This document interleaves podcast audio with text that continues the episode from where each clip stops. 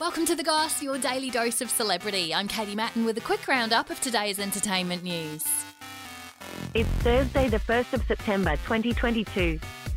The Goss. The goss. The goss. The goss. The goss. The Goss. Khloe Kardashian has opened up about being a mum to her new baby boy, saying she loves everything about being a parent, even the hard parts.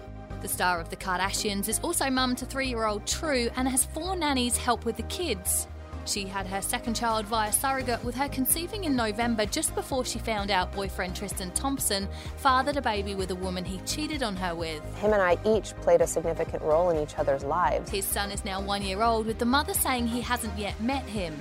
Tristan originally offered the woman $70,000 to have an abortion, telling her he'd quit NBA and that she wouldn't be entitled to child support.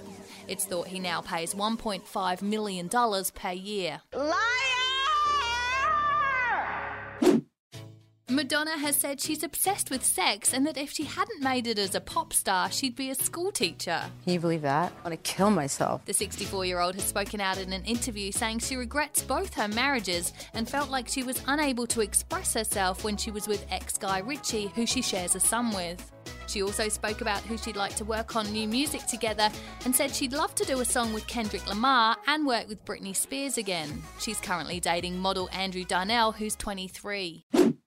And Michael Jackson's family has won an injunction to stop his sister Latoya's ex from selling items he stole from the home.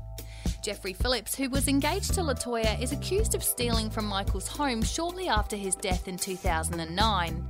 It said he rummaged through belongings during the commotion at his house when he died, taking a mobile phone, driver's license, handwritten notes, and clothing.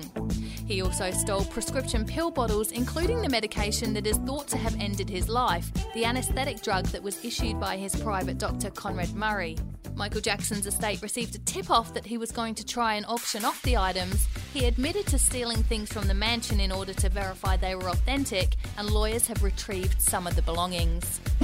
Follow us, like, rate, and subscribe wherever you get your podcasts, and that's the goss for today. See you again tomorrow. A Podshape production.